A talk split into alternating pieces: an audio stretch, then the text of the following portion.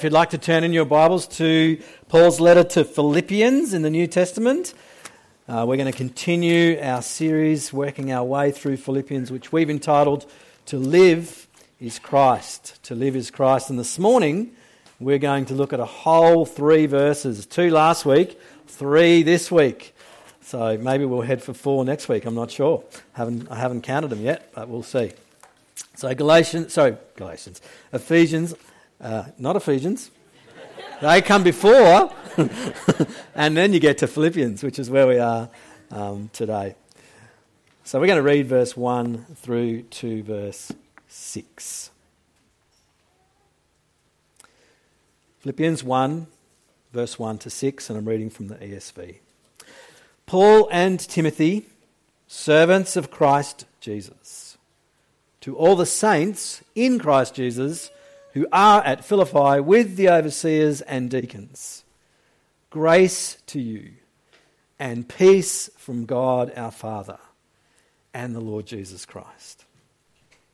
I thank my God in all my remembrance of you, always in every prayer of mine, for you all, making my prayer with joy.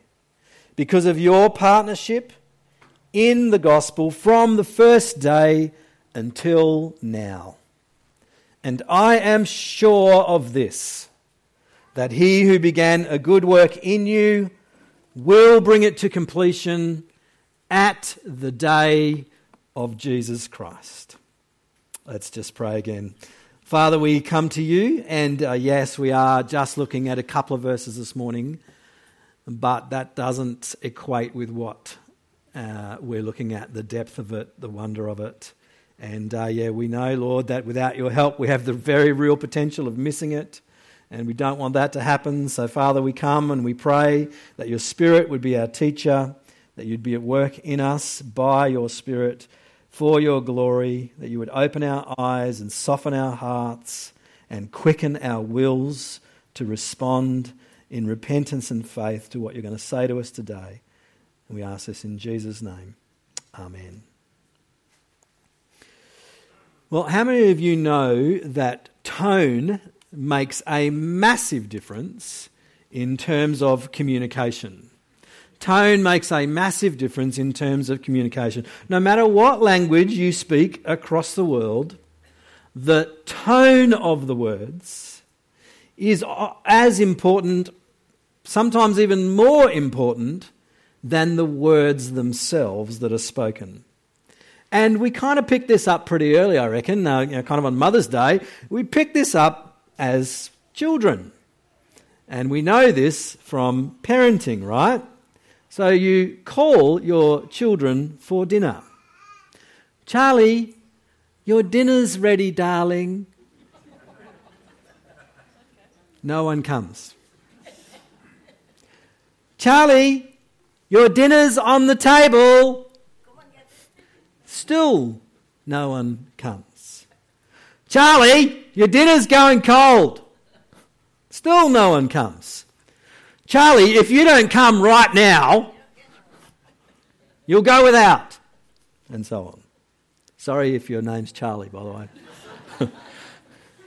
but tone is really important in understanding what is being said, which is a little bit harder to kind of grasps when the words are written and not spoken. But it's possible. And it's worth just a Bible reading tip here. When you're reading God's word for yourself, don't just read the words that are spoken. Recognize the tone in which they are being said. Now be careful because you can jump to all sorts of conclusions, but you know, allow the context to kind of give you some clarity about the way the words are being said, the pathos with which the words are being said, and so on. And here in Philippians, as we've looked, read this morning, uh, tone is really important because as we pay attention to it, what we're going to notice is this. We're going to notice that Paul is joyful because of those he's writing to. He's joyful because of them. We're also going to notice that there is this warmth of relationship or partnership between Paul and them. And then we're also going to notice that Paul has this deep confidence about them and for them. So this morning we're going to look at these three things together. Firstly, Paul has joy in the presence of God because of them. Paul has joy in the presence of God before, because of them. Verse 3 and 4. If you look there, you can't really miss the tone, can you? I mean, I suppose you can, but let's make sure we don't. He says, I thank my God in all my remembrance of you, making my prayer with joy, or always in every prayer of mine for you all, making my prayer with joy. What's he doing? Well, as he thinks about these fellow Christians in Philippi, as they come to mind for him, as he reflects on his time with them when he brought the gospel to them and they first became Christians in, as they responded in repentance and faith, as he thinks about what he's heard about them since then, notice he is filled with thankfulness to God. He's filled with thankfulness to God and he's filled with joy before God. And it's not just a one of, it's, it seems to be a constant feature of his prayers for them. He says, Always in every prayer of mine for you all, making my prayer with joy. This is a consistent tone, if you like, in Paul's prayers. And notice he doesn't, it's not just prayers that he prays about some of them, it's prayers he prays about all of them, which I'm guessing would include those who are maybe less easy to love among them. And yet, as Paul remembers them, he thanks God for them. Now, it's important for us, I think, to remember where Paul is when he writes to them. Where is he? He's in prison. He's in prison or in chains, is another way that he describes it. And he makes it clear in his letter to the Philippians that he is in prison for Jesus. That is, he's in prison for proclaiming Jesus to people, including the Philippians. He's got himself in hot water with the, the governing authorities for telling others about Jesus, and it's landed him in jail.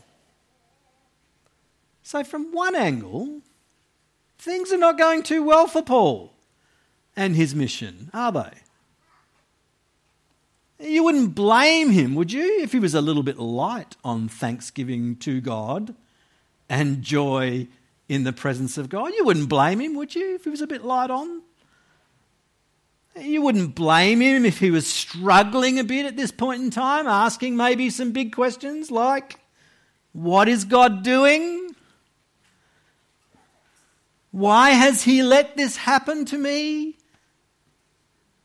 I mean, I've been faithful, right? You called me to go and preach the gospel to the Gentiles. That's what I was doing. And this is where I end up. How does prison fit with taking the gospel to the world? Well, we'll come back to that in a couple of weeks. But what's clear is this Paul is far from being light on in thankfulness to God and joy in the presence of God. In fact, it seems it's quite the opposite.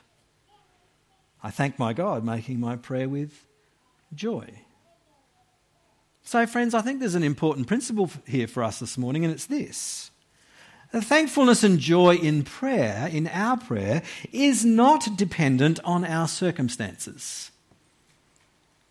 It's not dependent on our circumstances. It's not based on our lives turning out how we think they should. And it's not destroyed when difficulty or hard seasons come our way. Doesn't mean we don't feel those seasons or those difficulties, but this kind of joy and thankfulness that we, we, we see here is not destroyed by them. So I suppose the obvious question is this why do we so often seek our joy in our circumstances. Why do we do that? Is it possible that it's because that's what our world does? That's the pond in which we swim. And we would be foolish to think some of it doesn't get in. That's what advertising and marketing teaches us, doesn't it? You are lacking. Your life's not what it could be. And if you just had this, if your circumstances were just like this, all would be well. Oh, and by the way, we have this for you at $9.99 or more.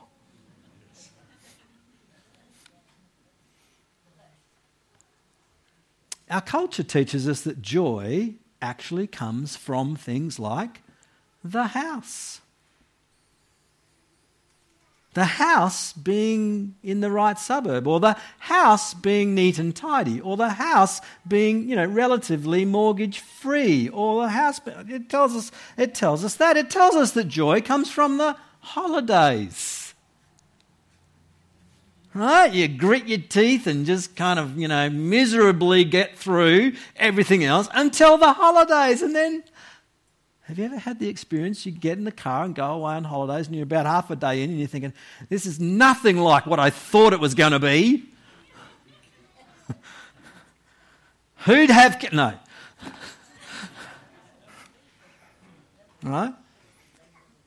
On that note, joy comes from the family being a certain way and working out a certain way and relating a certain way. There's only one problem with that families are made up of sinners. And they don't always relate that way that you'd like them to relate. And it doesn't always go how you'd like it to go. And so mm, well, that's not going to work. Or joy comes from the toys we can have. Not when we're little, big toys for big people. Or joy comes from the body, having the body in the right shape. Or the bank balance. Or the reputation. Or, or, or, or. Which all might be okay when life is going according to plan, that is, according to your plan. But what about when it's not? What happens to us then? Or more to the point, what happens in us then? Do we become bitter towards God? Do we resent Him? Do we lose whatever joy we might have had? Do we become particularly unpleasant to be around? You see, friends, the thankfulness and joy we have here clearly, based on Paul's chains, transcends our circumstances. So, what is it? What kind of joy is it? Where does it come from? Well, perhaps to our great surprise, what we see is it comes from gospel community. It comes from gospel community. It actually comes from the church. Believe it or not. Maybe you need some more convincing. It comes from us having genuine relationships with one another as saints in Christ Jesus. As people who have been set apart by God for holy purposes. It comes from us having genuine relationships as people who have been adopted by God through repentance and faith in Jesus as his sons and daughters for eternity. As people whose lives have been flooded and continue to be flooded with grace and mercy from God through Jesus. That's where this joy seems to come from that Paul is experiencing. Which leads me to the second thing I want you to see this morning. Paul has joy in God's presence because he has partnership with them in God's gospel. Look at verse 5. He tells you, doesn't he?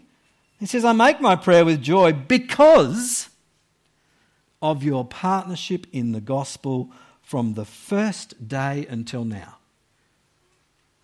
He unpacks the reason why there's so much thankfulness to God in him for them and why he has so much joy in the presence of God because of them?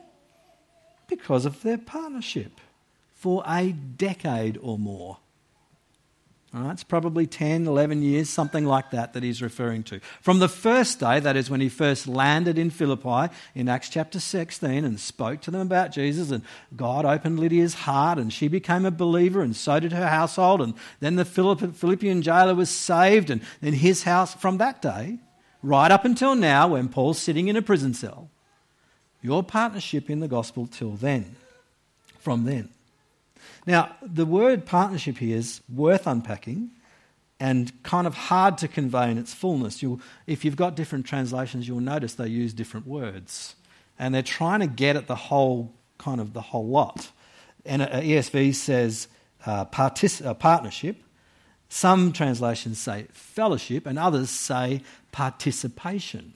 And they're all trying to get the whole meaning of the words. The words koinonia which we often use for the word fellowship. But let's just unpack those. They're all part of it. And actually, the, the, it's best to try and think about the, all of them as a whole. Participation. I thank my God because of your participation in the gospel from the first day until now. What does that kind of point to? Well, that points to their experience of the gospel with Paul. Paul is praising God because he has saved them through the preaching of the gospel and because he is continuing to change them through the power of the gospel because of their partnership in the gospel from the first day until now. Then there's the word fellowship, which has that idea of shared experience, common experience in the one thing. And Paul is joyful before God and thankful to God because of their fellowship in the gospel. It kind of, it's kind of like what's said in verse 7 Verse 7, Paul says, It's right for me to feel, notice the tone, this way about you all, because I hold you in my heart, for you are all what? Partakers with me of grace. Fellowship, sharing in this common reality of the grace of God through Jesus. And then the last one is partnership, which points to the idea of their working with Paul to spread the good news of Jesus or to advance the gospel. Points to this idea of, like all partnerships do, what happens when you enter a partnership? Well, you kind of have a whole bunch of privileges and responsibilities of a partnership, and when it's all laid out in front of you and you agree to it, what do you do? You sign on the dotted line. Paul's referring to the way they have boots and all, if you like, signed up with him to spread the good news of Jesus, which means their time, their talents, their treasure are all directed towards seeing more people come to know Jesus. And this, friends, is the source of Paul's thankfulness to God and his joy in the presence of God. Because of their partnership, because of their fellowship, because of their participation with Him in the gospel. So, friends, do you see what this actually means for us today, here and now? It means this, and maybe you've never seen this before. Our collective thankfulness to God in prayer and our collective joy in the presence of God in prayer is directly affected by the vitality or the health of our collective walk with Jesus. Let me say that again. Our collective thankfulness to God in prayer and our collective joy in the presence of God in prayer is directly affected by the health of our collective walk with Jesus. Don't believe me? Paul writes in the next letter, Colossians chapter 1, similar kind of language. We always thank God the Father of our Lord Jesus Christ when we pray for you. There he is again. He's got this thankfulness before God. Why? Since we heard of your faith in Christ Jesus and the love you have for all the saints. Paul's joy, if you like, if the meter on his joy, some kind of measure, his joy meter has gone up since he has heard about the Colossian believers. Need more convincing? 3 John verse 4, probably a verse or a part of the Bible we don't often see very much. It's only half a page. See what the Apostle John says? I have no greater joy than to hear that my children are walking in truth. I have no greater joy. That's got to be a classic Mother's Day verse there, right? Seriously. I mean, think about it. It is Mother's today, Mother's Day today. What fills the hearts of mums with thankfulness and joy? Well, probably things like this if their children are flourishing or thriving or developing or maturing or at the appropriate time multiplying. Turns mums into grandmas. Now, grandmas have hearts filled with joy. The words failing to thrive are not the words a mother wants to hear. She wants to hear that her children are thriving. And even more so, mums who know Jesus. What thrills their hearts more than anything? That their children are walking in the truth. Doesn't get any better than that. I mean, they can now, whatever. Do whatever you want in this life. Doesn't matter. You know, we don't mind that much. This is what we really, really want. That's the picture we have here in Philippians. Paul's heard news. He knows them. He's experienced their partnership, their fellowship in the gospel from the first day until now. And that's the source of his joy. He's full of thankfulness to God. He hears it, he sees it, he identifies it as a work of God's grace in their lives, and so he thanks the one who's done it. So let me ask you the challenging question Does our walk with Jesus raise the temperature or the intensity of our collective joy in the presence of Jesus? Does our collective walk with Jesus raise the temperature of our collective joy in Jesus? That's what's meant to happen.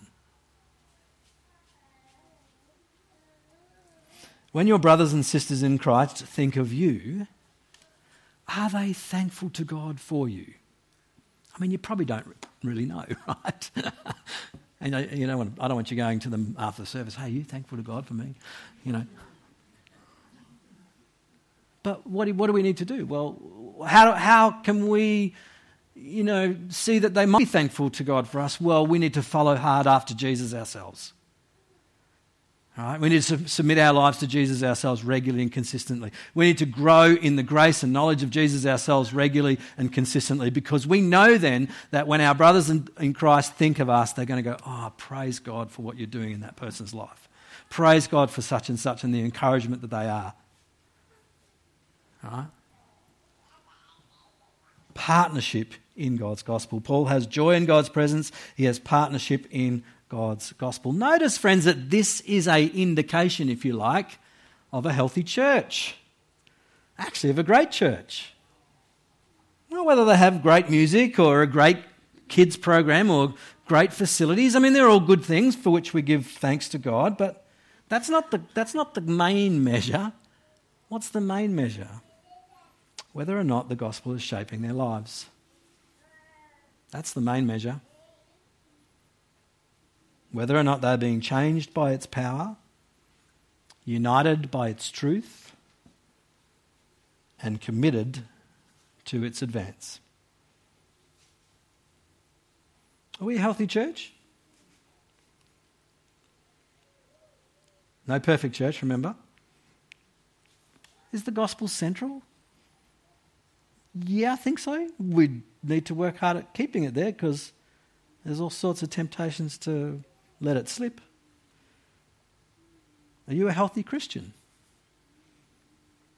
Is the gospel shaping you?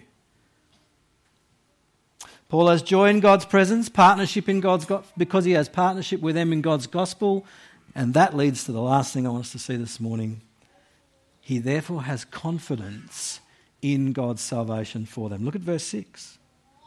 And I am sure of this, Paul says, that he who began a good work in you will bring it to completion. Great verse. Who loves that verse? I've loved that verse for years. It's fantastic, right? And what Paul's saying here is actually stunning, don't you think? He's had a, he's had a recent update about them, but he's a long way from them. You know, you can't just pick up the phone. You can't just message them on Facebook. You can't, you know, like it's, you can't do, I don't know, Zoom or Microsoft Teams or, he can't do any of that. He will literally probably never see them again, never have the opportunity to minister directly to them again. Yet he expresses this incredible confidence in God's salvation for them. Really? How? Uh, verse 6 tells us that he's confident that they will land safely in the presence of Jesus on the final day. Regardless of the fact that they're a minority in their society, no matter what cultural pressure or hostility they might experience just because they're following Jesus, despite what suffering or persecution or trials they might face up ahead, Paul is clear I am sure, or as other translations have it, I am convinced, or I am certain that he who begun a good work in you will bring it to completion. How can he be so confident? Is he kind of presuming on God's grace? Uh, does that mean he's saying the Philippians can live however they like? Oh, God's going to get you there, do what you want. Is this what people mean when they say once saved, always saved? Well, have another look. Notice the first word in verse 6 and which means it's got a connection to the previous words. What are the previous words? Because of your partnership in the gospel from the first day until now. These believers have been following Jesus for a decade or more. And as Paul looks at them, their lives are full, overflowing with evidence of God's saving grace over years. And as he looks at them, he concludes this that is a genuine work of God that's gone on. That is a genuine work of God's salvation. They have been deeply and genuinely saved, and Paul has seen it for years. The trajectory of their lives has been that way. Not perfection, but direction. Uh, they didn't just stick up their hand at some, some event. They didn't just tick a box uh, you know, on some response card. They have followed Jesus for years. His grace has been evident in their lives for years. And because of that, Paul is confident in terms of their future. Notice he's not confident in them, is he? So, now you guys are awesome. Hang in there. You'll get there to the end. I'm pretty sure of it. No, he's not saying that. He's saying, I'm confident that he who began a good work in you and has continued that good work since will land you there in the presence of Jesus. He's confident in God to continue to save and transform their lives. No wonder Paul is overwhelming, overwhelmingly thankful to God for them. No wonder he's full of joy in the presence of God because of them. He has confidence in God's salvation for them. Now, I don't know whether you like reading much or whether you like reading history much, but if you don't, can I encourage you to start or to give it a go? I wasn't much of a reader when I became a Christian, but I started reading a lot uh, of God's Word. I kind of had this thirst for it. But I, the other thing I started reading was biography and hi- historical biography in particular. And one of the periods I read about was the 18th century revival in England and America. And it literally blew my mind. It literally blew my mind, and I don't think he's here, but Richard's mind, and a bunch of us who read some books together at the same time. Because God did such a work in England during that time through people like John Wesley, the founder of the Methodist movement, the Methodist churches, people like George Whitefield and others. If you read it, it will blow your mind, I'm telling you. He turned, God turned England upside down. England was an absolute basket case morally.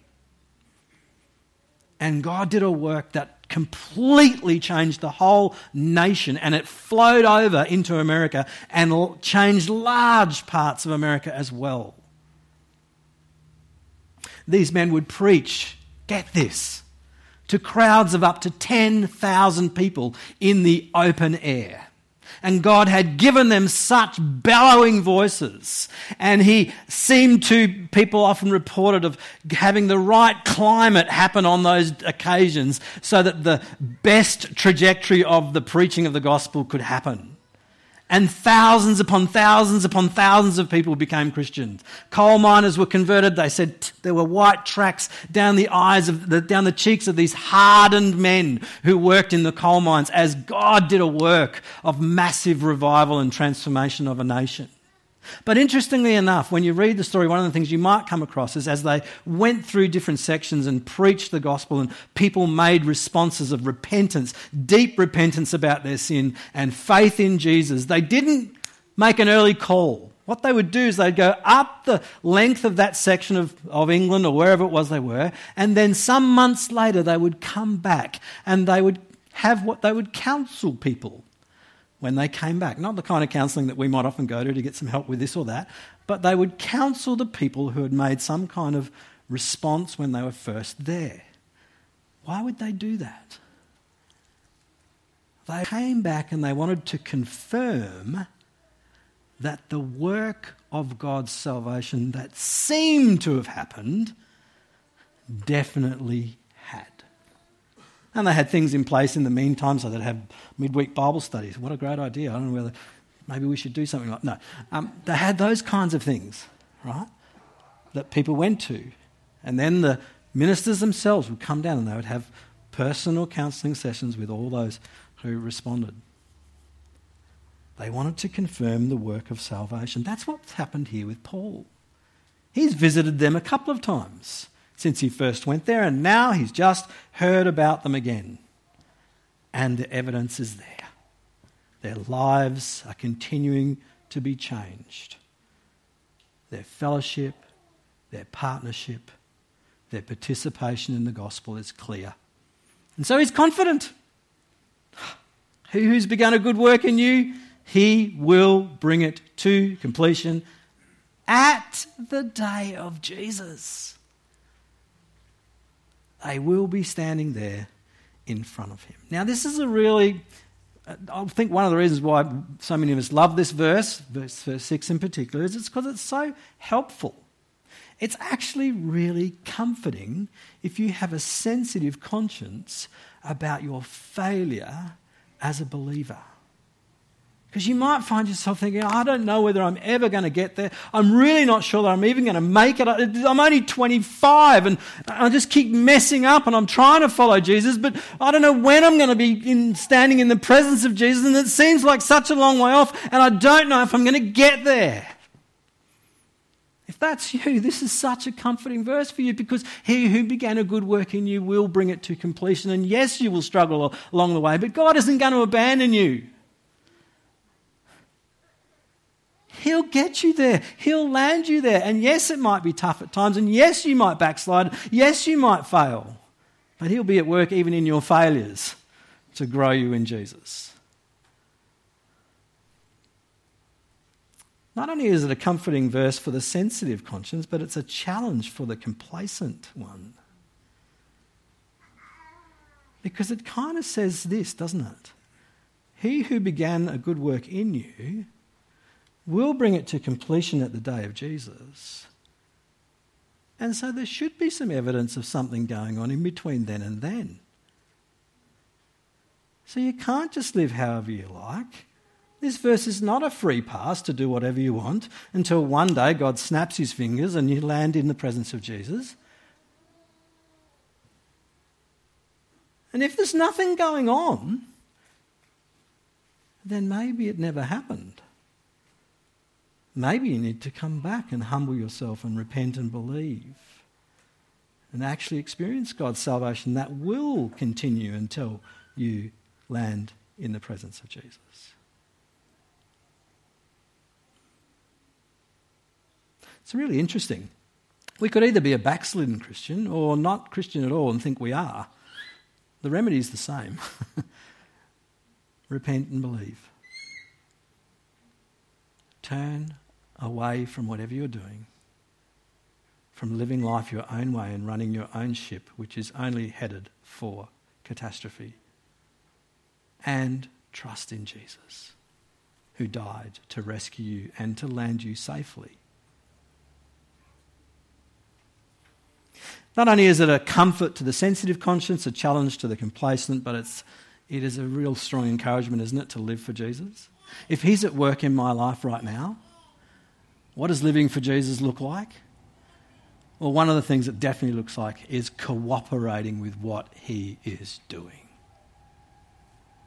Right, we'll get to that in a couple of weeks when it says, Work out your salvation in fear and trembling, for it is God who works in you both to will and to do according to his good purpose. In other words, join God in what he's doing. Don't resist it. Don't fight against it. Don't rebel against it. Don't miss it. He's at work. Go with it. Roll with it. Pursue it live for Jesus with the power of God that's at work in you to help you to do so. So, notice, friends, not just the words that are spoken here in God's word are important, but notice that the tone in which they are expressed really matters. Paul has joy in God's presence because of their partnership in God's gospel. And therefore, he has this confidence in God's salvation for them. We're going to head towards communion in a minute. And one of the great things about communion is it's an opportunity every time we have it to repent and believe. Not to become Christians all over again. Oh, maybe it is to become Christians for the first time. That'd be awesome. But if we're already Christians, it's an opportunity for us to repent and believe, to turn from our sins, our waywardness, our running our own ship, and to trust in Jesus' death and resurrection for us again. It's an opportunity to remind ourselves that, yeah, we're sinners. He's blameless. We need His mercy. And He gives it and offers it and pours it into our lives through Jesus.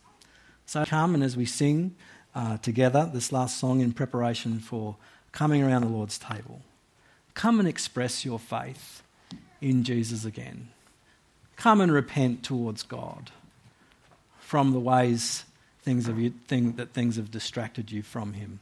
Maybe it's the toys, maybe it's the house, maybe it's the bank balance, maybe it's the reputation come and find mercy from God afresh today in and through Jesus.